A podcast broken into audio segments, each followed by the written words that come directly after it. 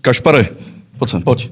Kašpar je můj pes, Border Terrier, kterýho jsem dneska vzal do studia, protože tady sedí zvukař Ondřej, který je alergický na psí chlupy.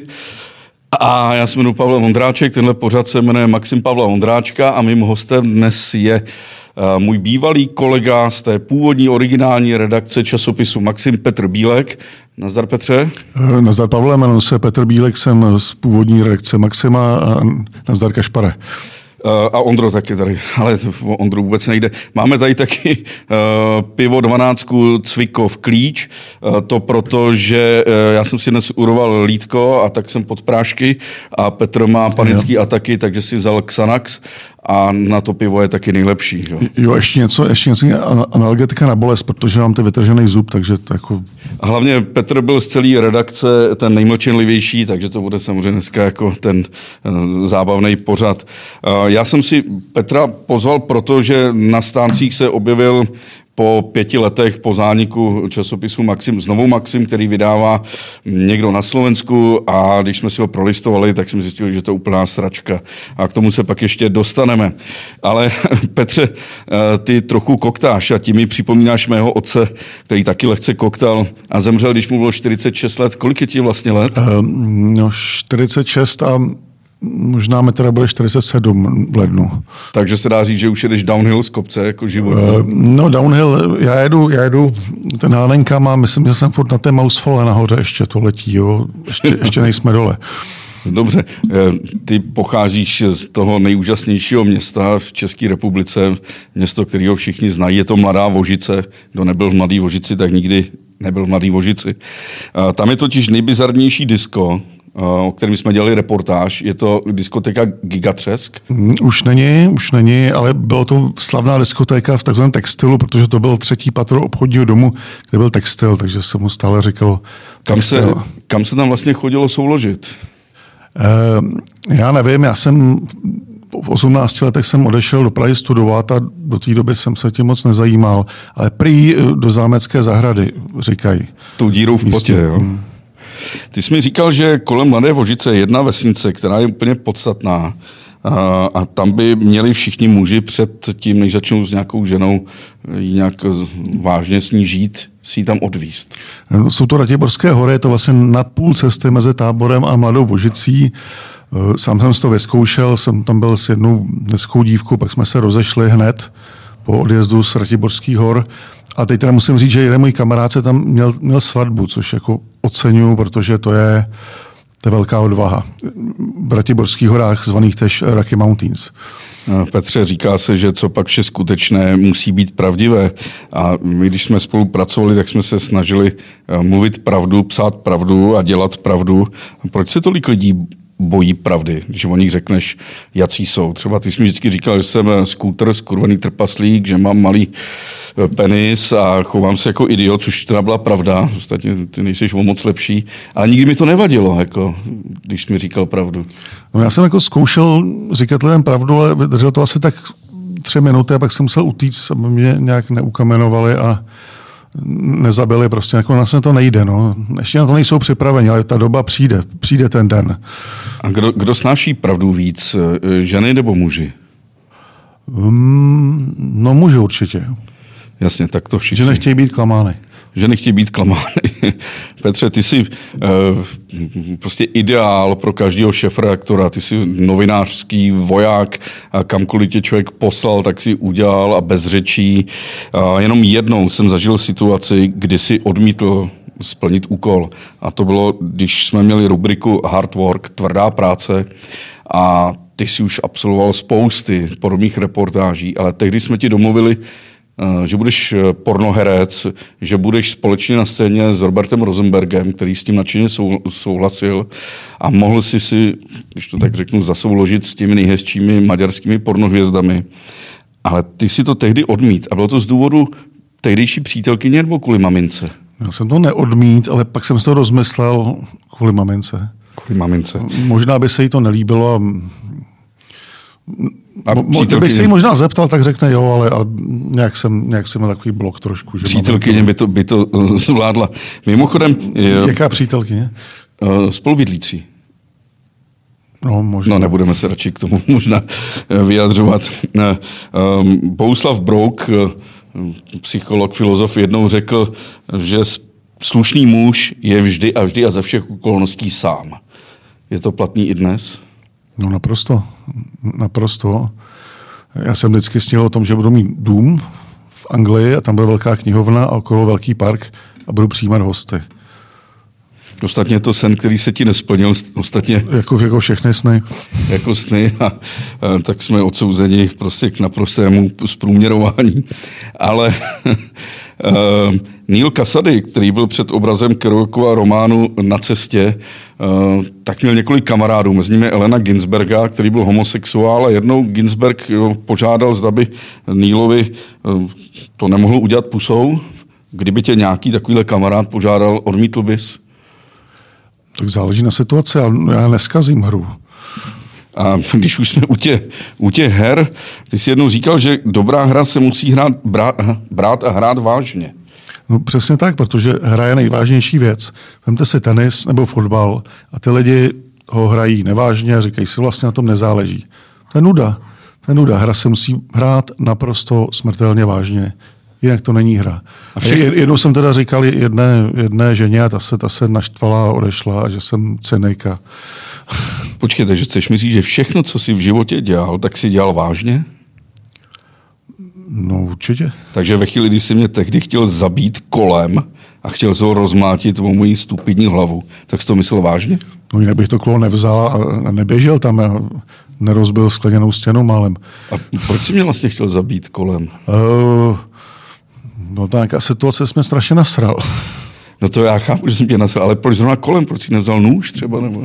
No, nůž nebyl po ruce. Po ruce bylo kolo. Honzy Strmisky, což byl jako jediný kompaktnější předmět, tupý předmět, kterým se dalo zabít. Ale pak mi bylo odebráno Honzou Strmiskou, protože se bál o to kolo, abych mu ho nezničil. Tak. Malé pivo ještě, jo. Děkuju. Hele, no, tam bylo vtipný, já si na tu scénu vzpomínám.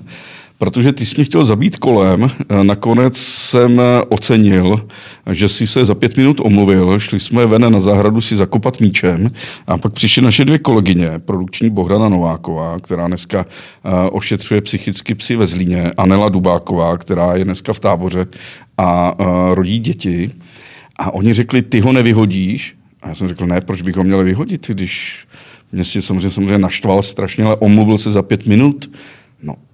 Kdyby to byla nějaká ženská, já s ní nemluvím ani rok. Proč je takovýhle ten... My jsme si rovní, ale nejsme si stejní. Proč jsou ty ženy takový urážlivé? No, protože věci se řeší na místě přece. Já jsem měl učitel na základní škole, na něčem stupni, pak ho teda zavřeli, protože měl rád malý holky, ale to nevadí vůbec. Ale byl to nejlepší učitel, protože řešil věci tělesními tresty, ne týráním, ale na místě. Byl přestupek, přišel učitel, člověk dostal ukazovátkem a bylo vyřešeno. A už se o tom nebavilo. Na rozdíl od pozdějších žen, které psali poznámky nekonkrétní, člověk byl stresován, přišel domů, co se dělo, prostě na místě, hned. Hele, Maxim jsme vydávali od roku 2003, řekněme do roku 2015, a v těch nejlepších obdobích jsme prodávali i 50 000 měsíčně a ta sledovanost, čtenost teda byla do 280 k 360 000 tehdy podle těch průzkumů. Ty ostatní naši konkurenti prodávali jako Esquire nebo FHM nebo Playboy třeba 2, 5, 7 000. Já si myslím, že ten hlavní důvodem, proč jsme byli úspěšní, bylo, že jsme byli velice upřímní a že jsme nepřebírali věci, že jsme ty věci dělali sami a do všeho jsme se vrhali. Já, když se tady bavil o učiteli, který měl rád mladé dívky, tak já si pamatuju... Zavřeli potom. Zavřeli ho. Teď máme mimochodem hospodu tam v Rubešově ulici, tam na Václavách. Tak teď asi krachuje, že jo, tady v koronakrizi. Ale já si pamatuju, jak jsem ti jednou poslal na falogram, kdy vlastně na tvůj proslulý út se, k tomu se pak dostaneme, proč je tvůj út proslulý. Ten malý myslíš, jak říkala Bohdana. Ano, když jsme vylezli tehdy jednou z toho ledového jezera, ona řekla, že nic tak malého nikdy neviděla. Tak to byla Bohdana. No ale na tom falogramu ty si přišel do redakce a řekl si, kdy se ti dávají ty elektrony na ten penis a posílají se ti některé obrázky a sleduje se, co tě zrušuje. tak tam vyšlo, že se ti líbí mladé dívky a muži. A já jsem řekl, to je blbost, ne, Petře? A ty si tak upřímně řekl, ne, to je pravda. Pořád je to pravda? No asi jo, tak když to doktor Toran změřil na exaktním přístroji, jako pravda tam trošku byl takový bias, jak se říká, protože doktor Trojan na ty reakční věci měl fotky, které byly asi 30 let staré, takže tam možná neodpovídal to úplně. Tak doktor Trojan byl proslulý, to byl náš oblíbený sexuolog. Ale pojďme teď po pořadě. Měli jsme docela hezké reportáže. Já pamatuju si, jak jsem tě jednou poslal na Akademii výtvarných umění, aby si vyzkoušel, jaké to je být modelem. A stal si modelem před asi 12 krásnými dívkami, které tě malovaly. A potom, když jsme se na ty fotky podívali, tak jsme zjistili, že bychom to mohli trochu vyretušovat, zvětšit tvůj út. Jako, ještě k tomu focení bych spíš chtěl říct, že to je jako nepříjemná věc, hodně, ne kvůli nahotě, ale kvůli tomu, aby vynikl při tom postoji svalové partie, tak člověk musí stát na jedné noze. Zkuste si to 4 hodiny, takže jako bolesti zad, jo. Jsou tam křeče prostě v těch jížďových svalech. Opravdu nepříjemná věc. Takže jako za nějaké peníze je to dobré, ale zážitek nic moc. No a potom s tou velikostí, no došlo tam retuši, kterou pak ocenil i vedoucí kurzu, malíř Roman Franta z Tábora. A ocenil grafické oddělení naše, protože retušovalo nejen fotku mojí, ale i veškeré obrazy těch žen, které mě malovaly. Ve správném poměru. Takže když potom časopis vyšel, tak kolegyně v celém vydavatelství mě zdravili úctivě. Když si takhle vezmu pár těch věcí, kterými jsme se snažili ilustrovat některé fenomény v tehdejší společnosti, tak si vzpomínám na rok 2008, kdy byla velká krize a lidé říkali, že jsou v úplných sračkách a že prostě mají velký problémy. My jsme si tehdy pronajali hovnomet, tedy vymetač exkrementů a hnoje tady za Prahou. Oblíkli jsme se do neuvěřitelných takových kostýmů a snažili jsme se dobít ten hovnomet, aby jsme vlastně pak byli úplně ve sračkách a mohli jsme lidem říct, jaký to je, když je opravdu člověk v této velké krizi.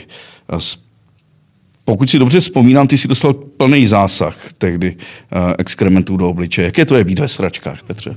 No, provedl jsem ten útok na ten hovnomet, ale samozřejmě jsem byl odražen a byl to skvělý zážitek, krásné dopoledne prostě. Přijeli jsme drahými, hezkými auty na okraj Prahy ke Klecanům, nechali jsme se tam spustit hovnomet a zaměstnanci jsme řekli, tak to spuste.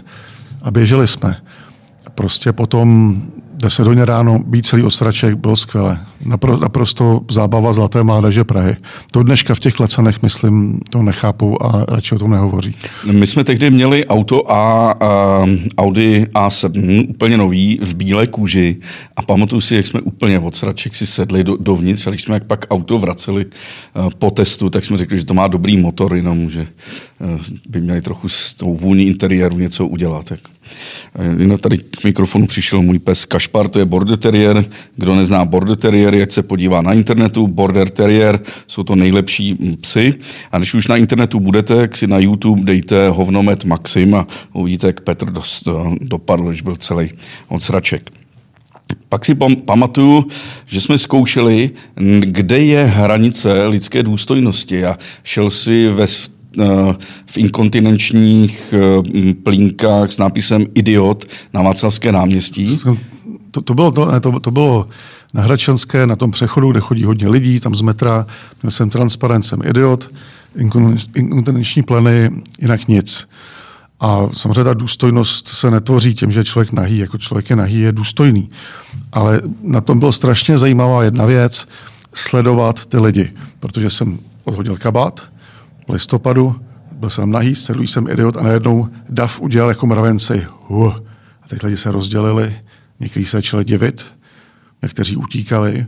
A pak bylo zajímavý pár lidí, kteří šli okolo a měli prázdný pohled přeze mě, protože nechtěli to vůbec vnímat, aby o tom nemohli přemýšlet. Naprosto skvělý experiment to byl. Bavilo mě to. Oni se bojí být nazí. No, bojí. To jsme taky udělali jednou takzvaný Naked Day, kde jsme byli všichni nazí v kanceláři. První 10 minut bylo trošku rozpaky, není to úplně standardní věc. A po těch 10 minutách se všichni zvykli. A ta nahota začala být naprosto normální. Takže jsme pak vyšli do zbytku baráku, kde byli ty lidi oblečení a řekli jsme, proč jste oblečení? Vždyť přece normálně být nahý. A nechtělo se nám potom oblíknout.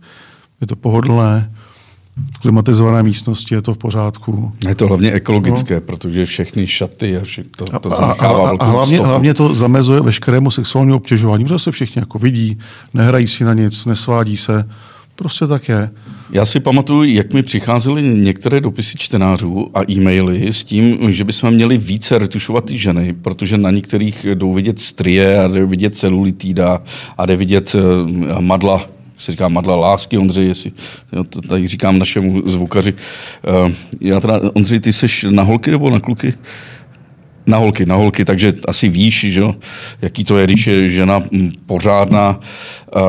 Petře, řekni mi, ten úspěch toho Maxima taky spočíval v tom, že jsme tam dávali ženy, které byly opravdu samice. Byly to ženy z masa a kostí. Myslíš jitrnice. Takzvané jitrnice. Proč v těch ženských časopisech jsou takový ty vychrtliny, které prostě nejsou hezké?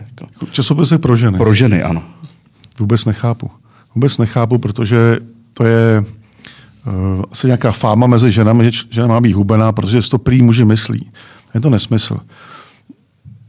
Hubená žena něco jako člověk se těší na tučný, na nuk, sladký, s čokoládou, sladký.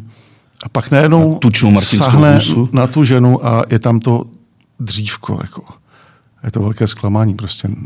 Já bych tady chtěl posluchačům opravdu říct, že když jsme dělali Maxim, tak jsme ho dělali profesionálně. Opravdu jsme si dělali různé fokus grupy, dělali jsme si průzkumy veřejného mínění a 90% mužů říká, radši, když má pár kilo navíc, než když má pár kilo méně. Takže jestli nás poslouchají některé ženy, už se mi trochu pete jazyk z toho piva, ale mimochodem výborný, je to teda 12 Cvikov, Klíč, pramen Lužických hor, výborný. Tak jenom říkáme, pár kilo navíc je vždycky lepší, než prostě být hubená a štíhlá. To prostě je pravda, která prostě vychází z praxe.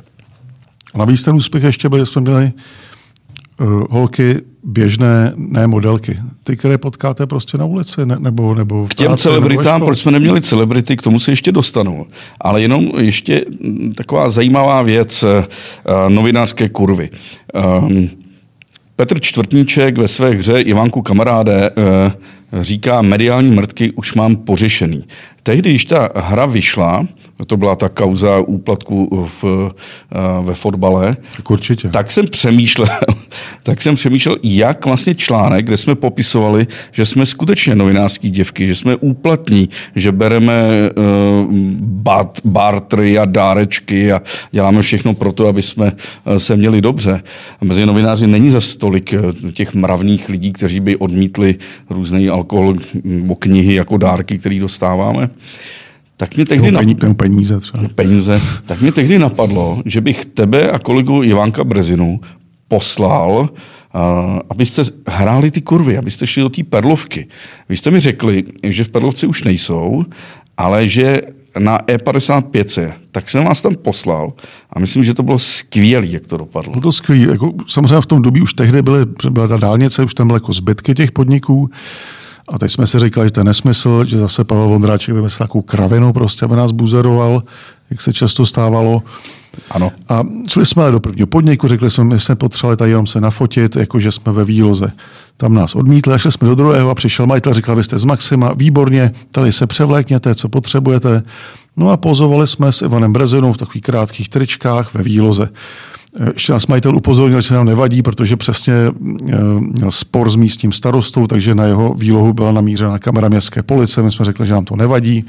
Holky se předaly, natočili jsme krásný rozhovor a ještě rozhovor s tím majitelem, který nám vyprávěl, jak ho tam šikanují v Dubí. Petře, jaký to teda jako je být za tou výlohou v tom červeném světle a být skutečně tou děvkou, tou kurvou, teda novinářskou ještě v tom případě? No člověk je prostě ve výloze a čeká, no tak. Je to práce jako každá jiná. Práce jako každá jiná, no.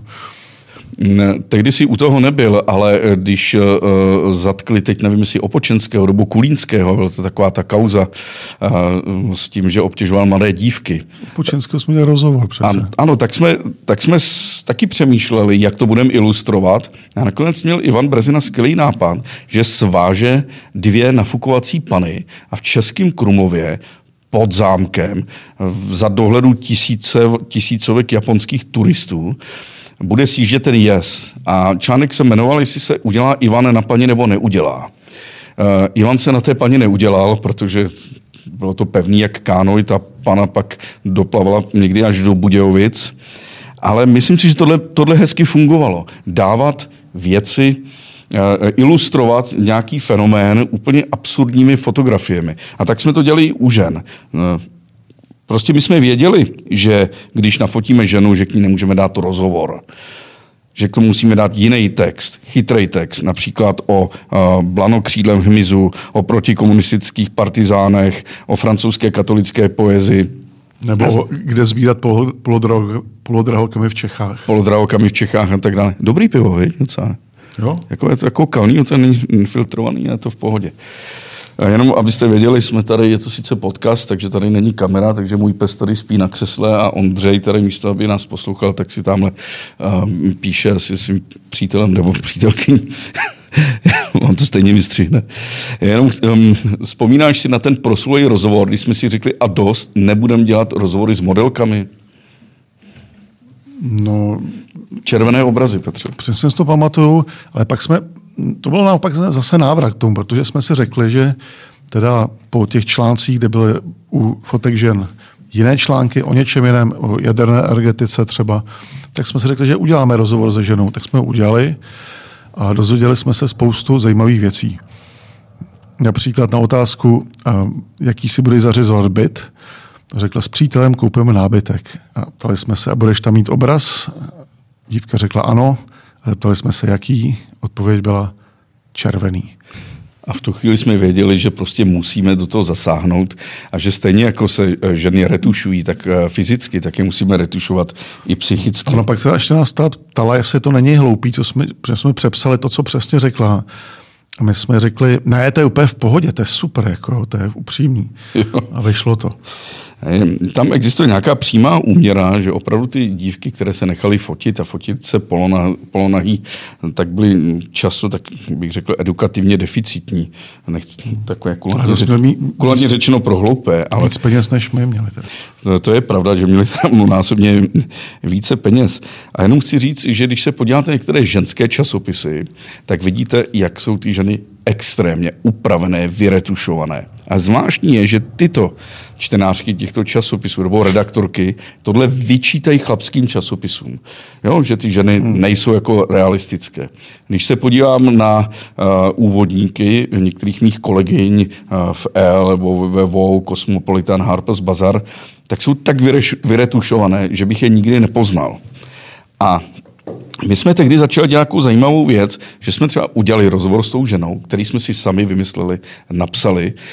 A ono to dobře fungovalo, protože tam byla krásná blondýna s velkými prsy a my jsme se jí ptali třeba na jadernou chemii, nebo na fluidní spalování, nebo o tom, jak sbírá vyvřeliny.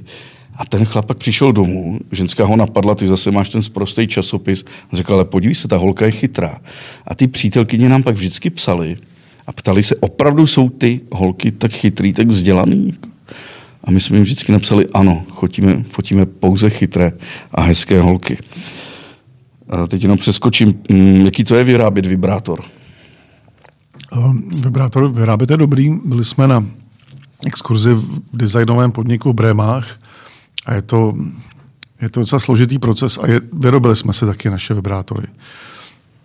Byla to strašně krásná kancelář, lidi byli přátelský, byli milí a vysvětlili nám spousty věcí, například, že vibrátory pro ženy by neměly mít tvar toho mužského údu a že oni vlastně chtějí něco jiného, byly to úplně divné patvary. A do dneška jsem nepochopil jednu jejich reklamu, kde byl slogan jedna věc, tři motory. Jedna věc, 3 motory, to bylo dobrý. Tehdejším naším vydavatelem byl Martin Šenár, taková bájná postava českého mediálního trhu.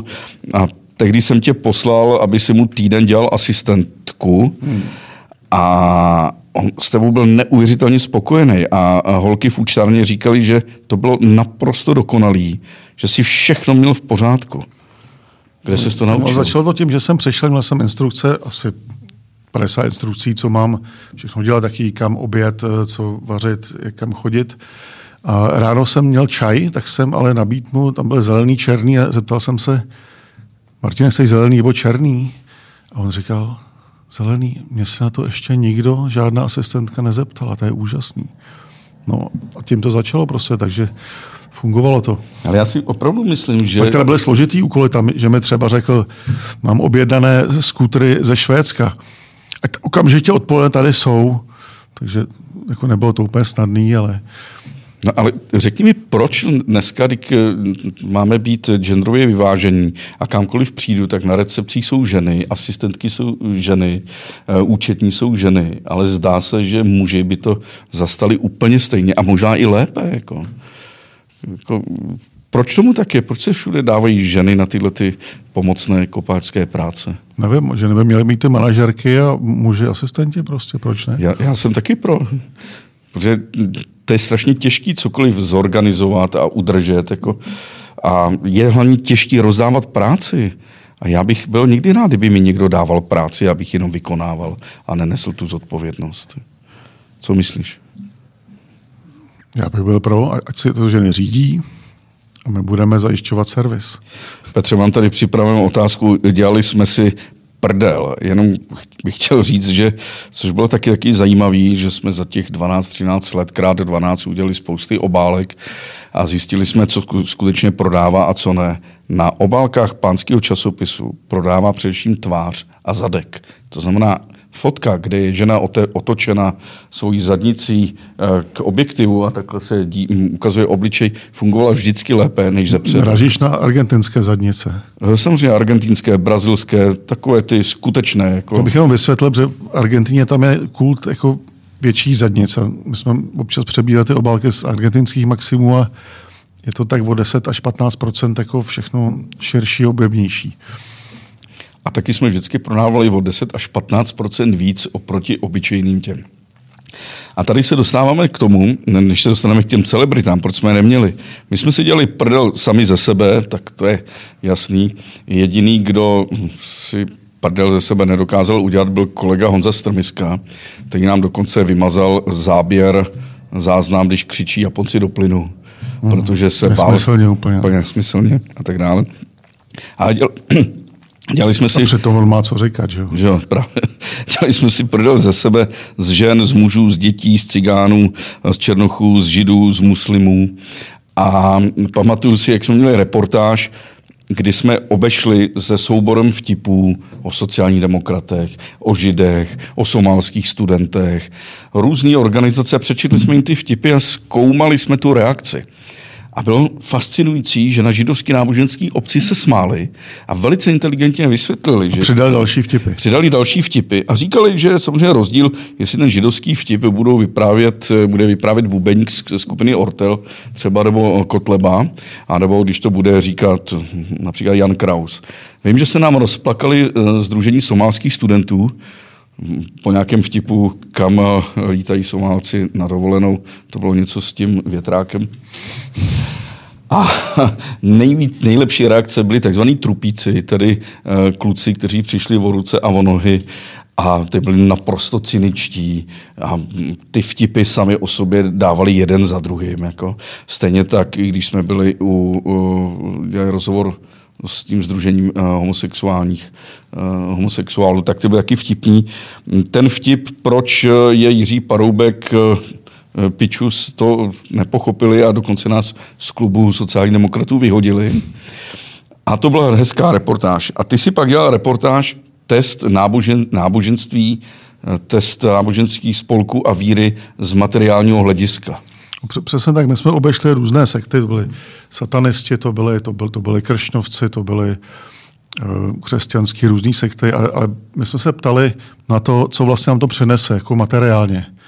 Si dostaneme byt třeba, nebo nějaký peníze, nebo něco. No a aby hráli kršnovci, protože kršnovci, to je ideál pro kutily. Oni mají svoje dílny, pěstují včely, pěstují záhonky, jsou připraveni. Chovají včely, mají připraveno všechno, nakonec civilizace, takže tam mají takový ten kruh, který budou tlačit volové a tam bude čerpat vodu. Úplně úžasný. No, nejhorší byly hověsti, vysoký pojišťováci, ty vám nedají ani čaj. No ale u mormonů tam si dostal přece nějaký pouzdro a tušky, ne? No jsem dostal, no. A katolíci, ne, protestanti, ty ti dělali chlebíčky. Ty dali chlebíčky, ale ty prostě ty kršnovce, co se týče jídla a nějakého prostě vyžití na venkově, to úplně super. Takže v dnešní materiální společnosti, která není pevně ukotvená v nějakých duchovních kořenech, tak by si doporučoval tedy... Určitě, ale kdo má rád divadlo, tak bych doporučoval satanisty. Protože oni vždycky...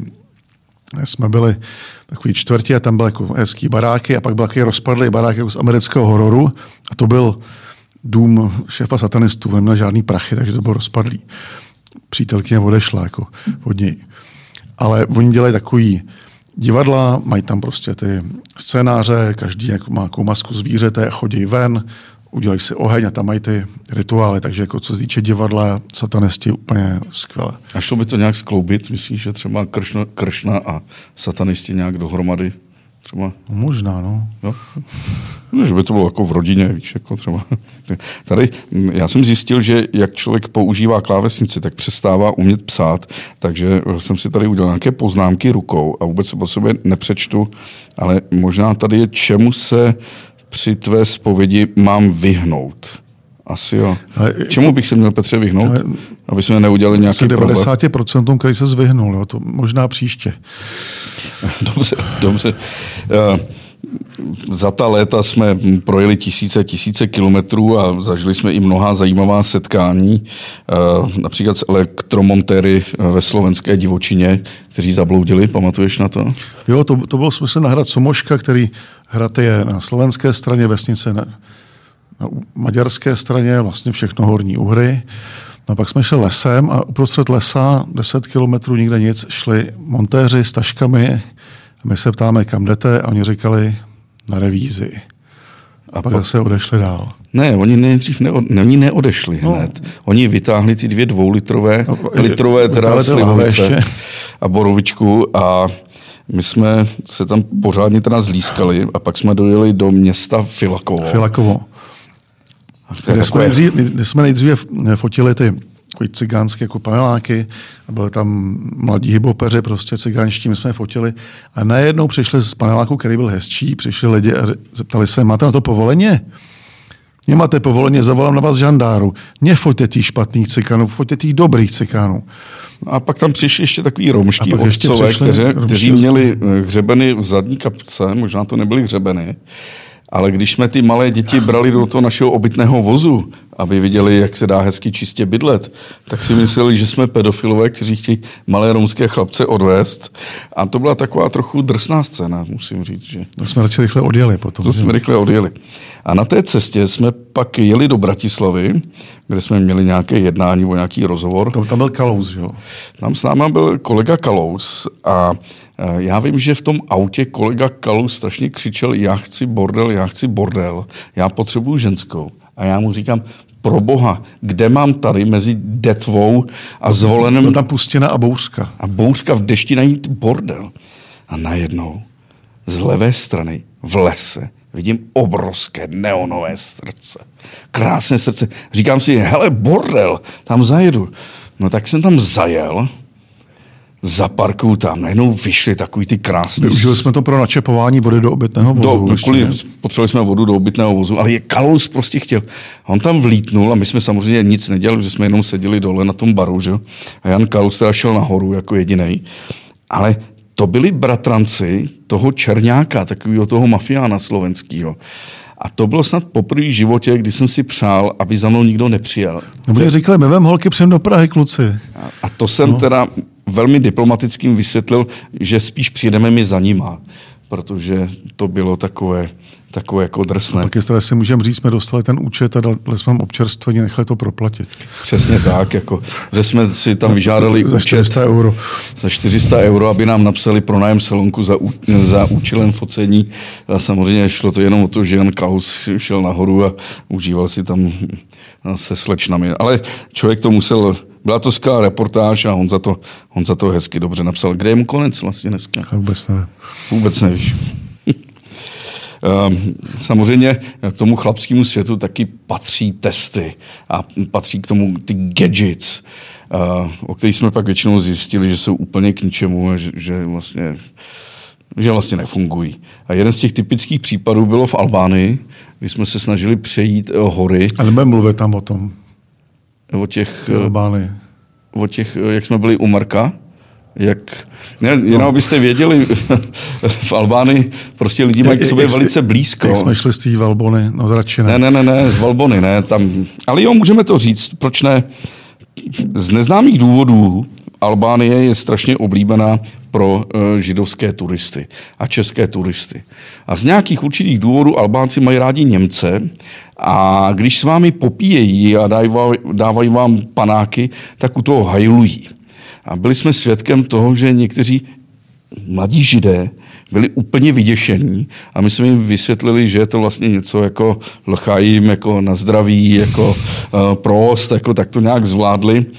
Ale já si pamatuju, že ty jsi zcepeněl úplně a usnul si s rukou zdviženou. A to bylo jinak, to vy jste zcepeněl, já jsem šel do té restaurace. Pak. Je takové. Popíjet z místní mladíky, kteří říkali, že nepijí, protože jsou muslimové a zašlo slunce, tak vyndali ty kanistry. S kterým nebyl benzín, ale rakie. Já jsem říkal, ty letecký benzín pro ty vrtulníky, který jsem letají, ne té rakie. Jo, s muslimskými chlapci to bylo dobrý. Možná už jsou i tady našimi sousedy. Ale my jsme přece chtěli pak přejít ty hory.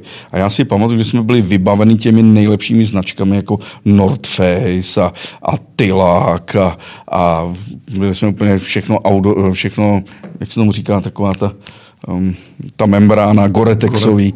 Totálně Gore-Texový. Ale totálně Gore-Texový. A my jsme vyrazili nahoru do té výšky 2200 metrů a ta řeka se rozvodnila, aby jsme byli úplně mokří, úplně turh a najednou přiběh chlap v ruském Gore-Texu, to znamená měl na sobě ten igelitový pytel a deštník. Deštník a holinky. No. A holinky. Vysmál se nám. Strašně. Řekl nám, běžte radši zpátky. Tak jsme šli zpátky, no. Petře, vzpomínáš si, když už se bavíme o novinářích, novináři často i druhým lidem škodí, především bulvární novináři, kteří sledují druhé lidi. My jsme to obrátili a sledovali jsme bulvární novinářku Sašu Šeflovou. Jsme sledovali, no. Stáli jsme těma autama před tím barákem a byla to opravdu sledovačka, jako dobrá. Byla z toho trošku špatná. Zvlášť, když jsem si splet jako jí a její matku, kterou jsem pak sledoval. A neměla z toho dobrý pocit. No. Tak byla to krásná šestistrana o tom, jak Saša Šeflová nechá svoji mámu tahat těžký nákup, zatímco ona si chodí po bulvární večírcích. V podstatě jsme jenom vzali její texty a místo jména dotyčné celebrity jsme dali její jméno a ona to těžce nesla. Myslím, že to nese dnes. Obecně ženy mají rádi humor, ale na veřejnosti se k tomu nějak nehlásí. Proč se jako ženy se urážejí více než muži? A... Myslíš, že je zobecňují, nebo je to pravda? No určitě to je pravda, protože přišli by o svůj image a nic ho nemají. Že? Myslíš, že mají image? Jako, a tak dobře, pojďme k těm ženám.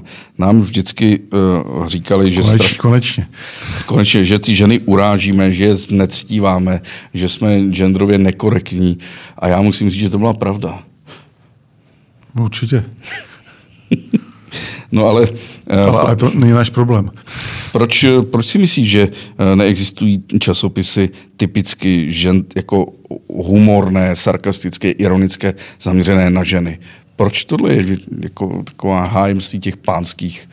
Tak on byl, že ten Maxim byl a to četli ty ženy. Dobře, byli rádi. Ale oni si ho četli, tvořili skoro 40% čtenářů, ale primárně si ho nekupovali. Nebo když se ho koupili, řekli, že to mají pro přítele. Pak si to přečetli. Jako.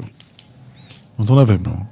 Možná, že to nechtějí přiznat, protože když jsem zase byl se ženami například v šatně se 40 bruslařkami s Ivanem Březinou, tak začali se bavit a bylo to velmi sarkastické, velmi ironické a velmi zlé. Takže když jsou spolu, je tam ta smečka. Je Martin Šenár? Hledali jsme s Ivanem, kde nechal tesař díru, aby jsme utekli teda. To bylo tak zlý. No, mě to Martin Šenár vysvětloval tak, že ženy, když jsou třeba doma, tak jim dobře, když si vezmou tvoji mikinu, tvoje tepláky, tak jako zachumlají a je jim v tom dobře. A že to je něco podobné jako s humorem, že oni si ho rádi čtou v těch pánských časopisech, na těch pánských webech, ale do toho města v těch teplákách nikdy nejdou. Vždycky se na sebe oblíknou, udělají si tu image. Takže si kupují právě i ty časopisy, takový ty lifestyleový, kde se lže. A já opravdu, když si vezmu třeba Vogue, nebo si vezmu Elle, Cosmopolitan, tak to je jedna lež vedle druhý. Jako. Musím se chtějí dívat na obrázky. Takový farizejství. Když už jsme u té upřímnosti, vzpomínám na tvůj proslulý článek Žena do bytu nepatří, nebo minimálně si tam psal, že by muž nesměl spát s ženou, se plete ten jazyk z toho piva, ale je výborný, Klikov klíč 12, Pramelužických hor. Tam si doporučoval nespat ženou, nebýt s ní v jedné ložnici. Mít oddělené ložnice. A tak to je prostě dějně vyzkoušený koncept, jako ostatně, když půjdete do Brna, do vily Tugendhat, tak tam je prostě ta oddělená ložnice, jako tam není žádný společná ložnice, tam se prostě navštěvovali. Teď mě napadá, že když člověk prochází zámky v Evropě, tak nikdy nenajdu na společnou ložnici pána a paní, ale vždycky odlišná. Přesně tak, to je prostě historicky daná věc. No. Takže myslíš, že jeden z důvodů, proč se lidé rozvádějí, že spolu spí? Jo, a můžu to developeři, který nás tlačí do malých bytů, kde jsou společné ložnice. Jak to máš teď vlastně s bytem? Kde bydlíš? Ve Strašnicích. A máš... Tam svou pracovnu. Máš svoji pracovnu. A tam i spíš? Tam je spím a je v úhlopříčně, to znamená nejdál od ložnice. Tak. Od ložnice, no, od spolubydlící teda. Petře, občas jsme si taky dělali určité útoky jako na lidi a udělal jsem takový jakoby závěr. Když jsme třeba napsali článek Petr Kellner je sráč a dobře jsme to vyargumentovali, tak se vůbec neozval. Jako kdyby ty bohatí a vzdělaní lidé měli větší sebevědomí. Když jsme to stejné, kromě slova sráč jsme použili jiné slovo, to napsali o Emě Smetana, tak jsme se doslechli, že to těžce nesla. To bylo zlo prostě. No. Čím menší celebrita a čím bezvýznamnější člověk, tak tím se víc naštve. No. Já jsem potkal pár jako velkých celebrit a vždycky, čím jako to člověk byl bohatší a významnější, tak byl víc v pohodě. Když už jsme ještě u těch žen, viděl jsi rozdíly mezi ženami z Anglie, z Ruska, ze Srbska, z Německa, které jsme fotili a českými modelkami třeba? Je úplně rozdíl, jako nebo rozdíly v chování. Jo, tak ty český modelky vždycky byly méně profesionální. A víc nafoukaný. Tak já jsem se tady vrátil ze záchodu, kam jsem potřeboval odskočit a kam za mnou přišel i můj pes. Můj pes Kašpar mě následuje naprosto všude. A já vzpomínám, Petře, když jsi dělal reportáž, jaké to je být psem. Jsi mě vychutnal, veď? Přesně. Za ten den si nenapsal vůbec nic. Já jsem dělal psa, jako nechodil jsem teda po čtyřech, ale hrál jsem psa. Pavel byl můj pán, já jsem musel dělat to, co chtěl. No, to bylo trochu jinak. Já jsem ti dal mého psa, tehdy zlatého retrievera Brita, a ty si za ním chodil a kopíroval si jeho chování. Takhle přesně nakopíroval. Což bylo super, protože jsem si jel do práce a pak jsem 4 hodiny spal třeba. Ale spal si na gauči u holek v L. No, prostě jsem jako šel za ním a spal jsem. Bylo super. Takže být psem je skvělý. Mým hostem je Petr Bílek, vynikající novinář, překladatel, člověk, který, když ztroskotáte na Antarktidě, tak on pro vás přijede, zachrání vás, strašně loajální a obětavý. A vzpomínáme na časopis Maxim, který jsme společně dělali mezi lety 2003 až 2013-14. a který zanikl. Teď jsme se k tomu vrátili, protože někteří Slováci obnovili nebo koupili si tu licenci a dělají časopis, který s tím původním Maximem nemá vůbec nic společného, který je v podstatě velice snobský, plytký, plný PR-ů, plný celebrit, aut a je to prostě, člověk to opravdu musí říct ano, ne, budiš tvá odpověď a moje odpověď, co si o tom myslím, je, že je to sračka. A ještě si můžu s tím psem. Ano.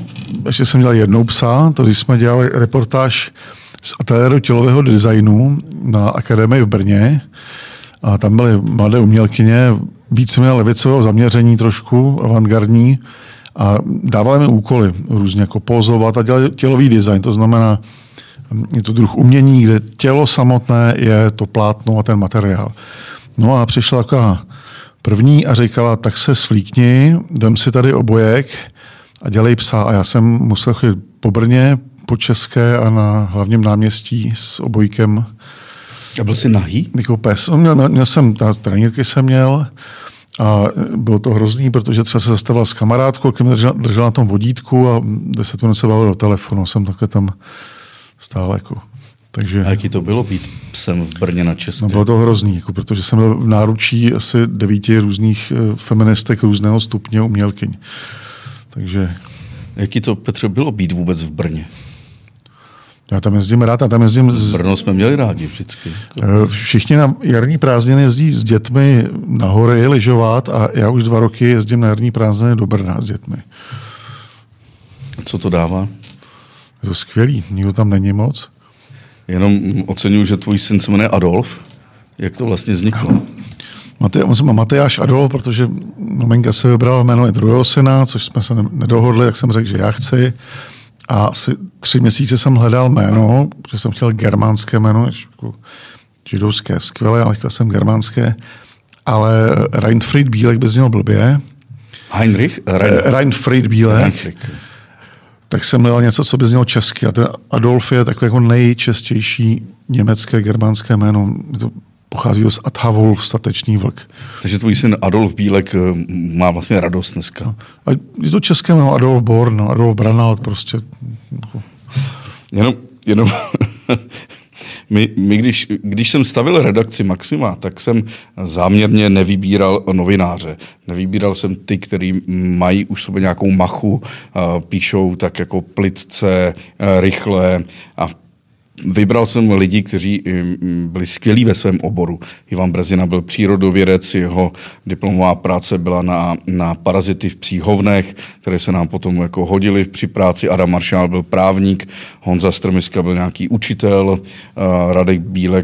Radek Kovanda byl anglista, Ondřej Liška byl kamenosochař a ty, pokud vím, tak si studoval anglistiku, filozofii a být novinář bylo to nejhorší, co by se mohlo jako filozofii stát. No a stalo se. No. Ale právě to bylo skvělé, že když se tam najednou sešla parta 10-15 lidí, z níž většina, až na mě teda byli vzdělaní a kultivovaní lidé, tak dokázali napsat skvělé texty a my jsme nemohli udělat chybu, protože když máte na obálce polonahou ženu a vevnitř třeba taky, tak lidi řeknou a uděláte chybu, řeknou, no co chceš od soft porno časopisu. Kdyby udělal chybu časopis Respekt, tak ti každý řekne, no tak i mistr Tecař se nikdy utne. A já jsem přesvědčený, že jsme tam měli velice dobré a chytré texty, které z 90% plynuly z tvého pera. Jaký to je být chytrý a vzdělaný, Petře? Já nejsem chytrý vzdělaný. A když jsi řekl, že teď ještě studuješ v Českých Budějovicích. Studuju teď v Českých Budějovicích anglistiku ještě. Takže po třetí. Po třetí, no, práva jsem studoval spoustu věcí, jako, a nejsem vzdělaný. A kdo tě tam učí? Láďa Nať, spolužák třeba, další lidi. Takže tvoji spolužáci z anglistiky tě dneska učí. Mladší spolužáci tě učí. Pojďme se ještě zastavit u toho humoru. My jsme byli francouzské vydavatelství a licence byla britská. A ten humor naše majitele a vydavatele zajímal pouze náklad, prodej a kolik vyděláme na inzerci. Pak nás koupili Němci. Burda, vydavatelství. O Němcích se říká, že i humor berou vážně. Vzpomínáš si nějaký první náraz s excelovou kulturou německého vydavatelství? No úplně ne, spíš ty provozní věci byly špatný, protože Němci nechápali moc, že všechno třeba řešit hned. Nebo ty znáš nějaký případ, co se nám stalo s Němci, jako kvůli tomu, že to byli Němci? Já si vzpomínám, že jsme měli takovou malou postavičku, která byla panenka. Ale pozor, to byl konflikt ještě s Američany. To byl konflikt ještě s Američany, když jsme měli panenku, která se jmenovala Dolfík, měla takového malého kníra, byl učesaný jako Adolf a tato postavička ironicky komentovala všechny průsery, které Němci udělali v tom 20. století. Nejslavnější postava Maxima teda. Ano, malý Dolfík, v podstatě malá panenka, kterou jsem koupil někde ve Sparkis a udělali jsme s ní Dolfíka. Tehdy americký vydavatel, myslím, že to byl ten černoch židovsko-iránského původu, se strašně rozčílil a Němci se za nás nepostavili. A přesto my jsme šli na Českou židovskou obec a ptali jsme se, jestli jim to vadí. Oni řekli, že nikoli. Ano. On, ten vydavatel v Americe, držitel licence, toho nechal, řekl, tak si dělejte, co chcete, ale Němci na nás skočili, že to prostě není možný a to začínala ta doba takové té hyperkorektnosti. A já jsem pod tím tlakem se rozhodl, že Dolfíka zničíme. Sundal jsem mu kníra a přejmenoval jsem ho na paní Evu. Jako Evu Brownovou. Vydržela měsíc a to jsem teda viděl, ten tlak Němců, kteří vůbec nechápali humor. Ale vůbec. A hezky to komentoval náš kolega Radek Kovanda, který je gay a který říkal, já jsem gay, židovského původu, já tady toho Dolfíka chci, i tu Evu, i hasi z toho mohu dělat prdel. Že? A to ty Němci vůbec nepochopili. Jedna věc, Petře, pamatuješ, když jsme si řekli, že se budeme věnovat banalitám, vzpomínáš si třeba na pohřeb rybičky? Který myslíš? No, Nele, naší asistence, zemřela rybička. Zemřela rybička, udělali jsme velký obřad se vším všudy. No ale jenom teď by se sluší říct, že ona chcípla, protože ji Nela nekrmila, že jo?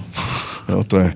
Ale právě Nela pocházela z Tábora. Ty pocházíš z Táborska. Honza Strmiska pochází taky z Tábora. Můj spolužák. A někteří naši kolegové a další novináři pochází z Tábora.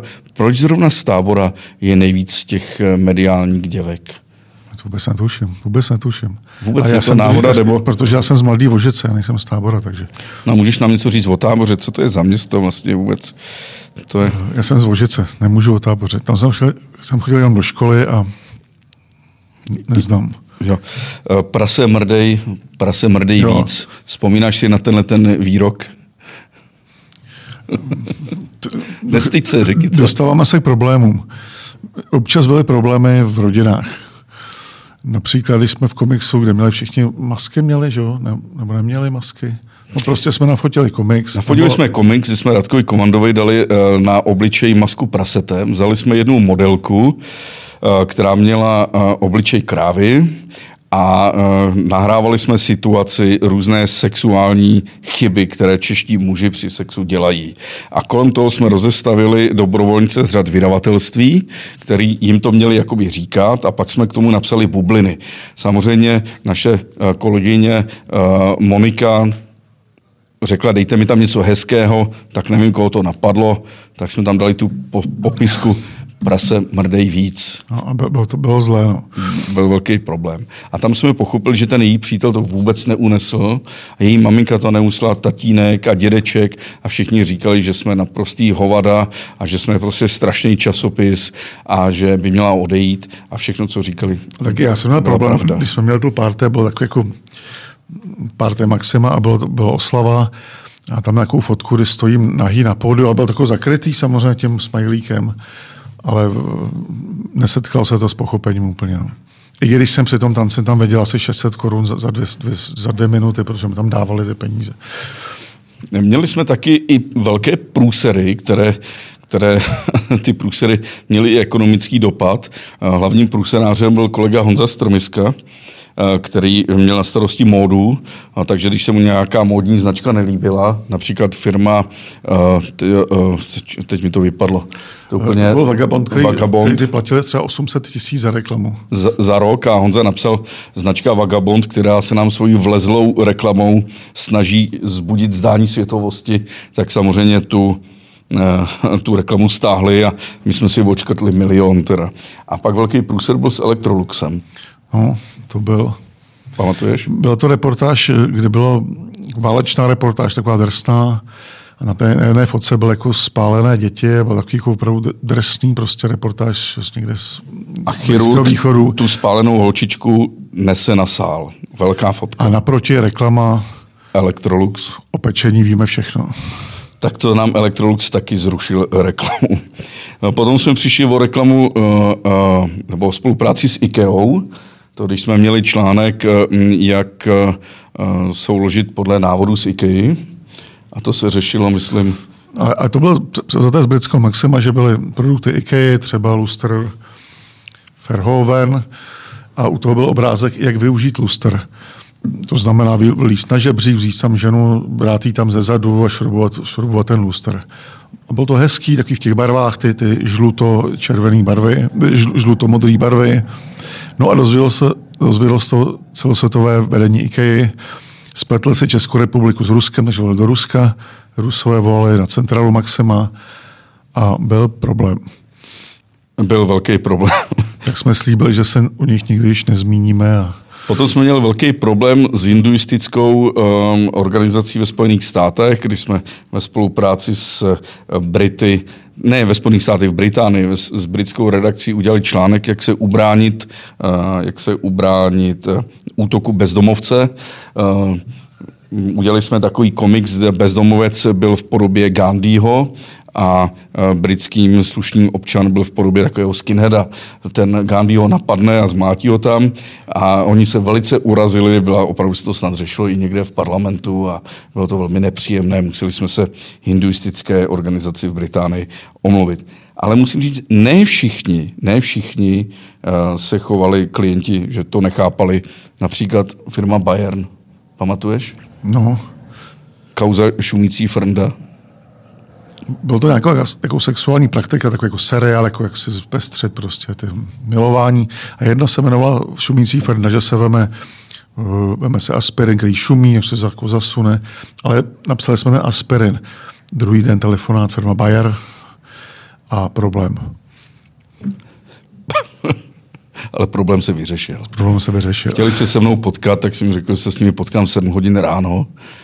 A vysvětlil jsem jim, že jsem mohl doporučit šumivý acylpirin, ale že lepší je doporučit ten originál aspirin. A oni to pochopili a byli dokonce rádi a litovali, že léky nemůžou si dávat reklamu v našem časopise nebo výrobky z lékárenství. No ale naší nejlepší firmou za celých těch 12 let, co jsme dělali, byla naprosto úžasná firma, rád bych jí tady udělal PR a doporučil jí, je to Lafmark, je to společnost Fiskars. Zase zdarma. Řekni, jak se... Chtěli jsme něco psát o sekerách, oslovili jsme firmu Fiskars, protože dělají sekery zcela zdarma, poskytli nám skvělý servis, prostě informace, jeli jsme do Sedlčan, kde měli tehdy dovozce, a pak jsme chtěli jet do Finska, všechno nám zařídili, zcela zdarma, prostě nás zajímaly ty sekery. No a šli jsme do té továrny Fiskars a tam jsme viděli, jak se opravdu ty sekery dělají. 2 buchary temno a tam 2 pokérovaní Finové, divně jak se ty finské, a dělají sekery. Obrovské na tom jednom bucharu byla obrovská taková ta prostě píča, ten kosoštverec. Což je zajímavý, protože tenhle ten symbol se používá jenom u nás a ve Finsku. Nikde jinde. Ten kosoštverec opravdu jenom u nás ve Finsku. Nejenom kosoštverec, ale s tou svatozáří. Tak jsme ho nafotili všechno, udělali jsme reportáž. Článek vyšel a byl vyhlášen firmou Fiskars nejlepší evropský PR článek roku. A ptali jsme se, vy jste konzervativní firma, přece jenom nevadilo vám to? A říkali nám, no představenstvo trošku se cukalo, ale pak říkali, no, je to tam prostě, tak tam dejte. Takže na celosvětové konferenci značky Fiskars se na tom obrovském plátně objevila fotka toho velkého klínu, z toho kosočverce, z tou svatozáří a to se tam rozsvítil ten název Winner. Prostě vítěz, PR článek. Rybičky. V podstatě celý ten výlet do Finska byl zvláštní. Jo, byl zvláštní, jako bylo to skvělý. Já si pamatuju, že Finové tehdy vyhráli mistrovství světa. Ne, tehdy, když jsme přijeli, tak dali vítězný gól Švédsku. Jeli jsme do centra, říkali jsme, to byla party. A oni říkali, ne, bude v neděli večer. Na náměstí 1 000 000 lidí, 7 stupňů, holky v prádle, v kašnách. Krása. Já si to pamatuju úplně dodnes, naprosto přesně den po dni, co jsme tam dělali, protože když jsem se vrátil, tak za 3 dny mi zemřela maminka a těsně předtím, než zemřela, tak jsem mi vyprávěl příběhy z Finska, tak se strašně smála a věděla, že vlastně druhý den už tady nebude. Takže byla opravdu, jako odešla s tím úsměvem, což bylo dobré. Ostatně tebe měla moje máma velice ráda, protože říkala, že každý člověk, který kouří, tak je vlastně dobrý člověk. Jako. Ještě kouříš? Tu a tam. Pamatuješ, když jsme dělali, já pořád říkám pamatuješ, to je už taková jako i sentiment, taková nostalgie, ale je to, protože to patřilo k tomu našemu životu, nám už je téměř, kolik je ti, to je stejně jako mému tátovi, když zemřel, že jo, 46, to se říkalo. 46, jako. Zatím ještě. ještě zatím. Já si myslím, že časopis, který jako Maxim, tak jak byl, a dneska to už asi lidem neříká, už není možný vydávat. Jako, co si myslíš o tom ty? Není prostě, protože jsou jiné formáty, třeba podcast. No, ale časopis si vždycky živí inzerce, že jo? A když máš inzerci, tak potřebuješ být korektní. Nemyslím si, že tady tolik klientů, kteří by byli odvážní a inzerovali by v časopise, který má sice velkou čtenost, velký prodej a zasahuje tu dobrou skupinu chlapů, kteří jsou sebevědomí a unesou humor. Už tenkrát o té inzerenti s tím byli problém s Maximem, že inzerovali do další časopisů, ale jakmile tam byly kozy ven, tak měli problém prostě. A teď je to větší problém a jako tenhle formát už je mrtvej. Tak to bylo... Už to nejde. To byl Petr Bílek, kamarád, kolega a jeden z nejlepších lidí, který se kdy vyskytl v Mladé Vožici. Díky, Petře. Díky taky. Ještě další dodatek k ústavě.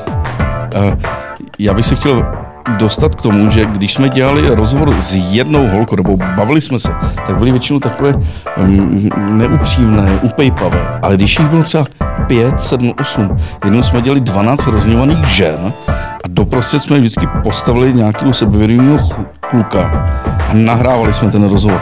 A po té hodině ten kluk odcházel úplně vyřízený. Protože tam fungovalo, že je nás víc, nebudeme se bát, chlapa nic. A ty ženy se rozvášnějí a prostě nebojí se. A sázejí to tam, až to pak je někdy nepříjemný. Taky jsem takhle skoro odešel. S brekem. No. Byly kruté. Bylo to hrozný, teda, co jsem se rozvěděl. Já myslím, že si to zasloužíme.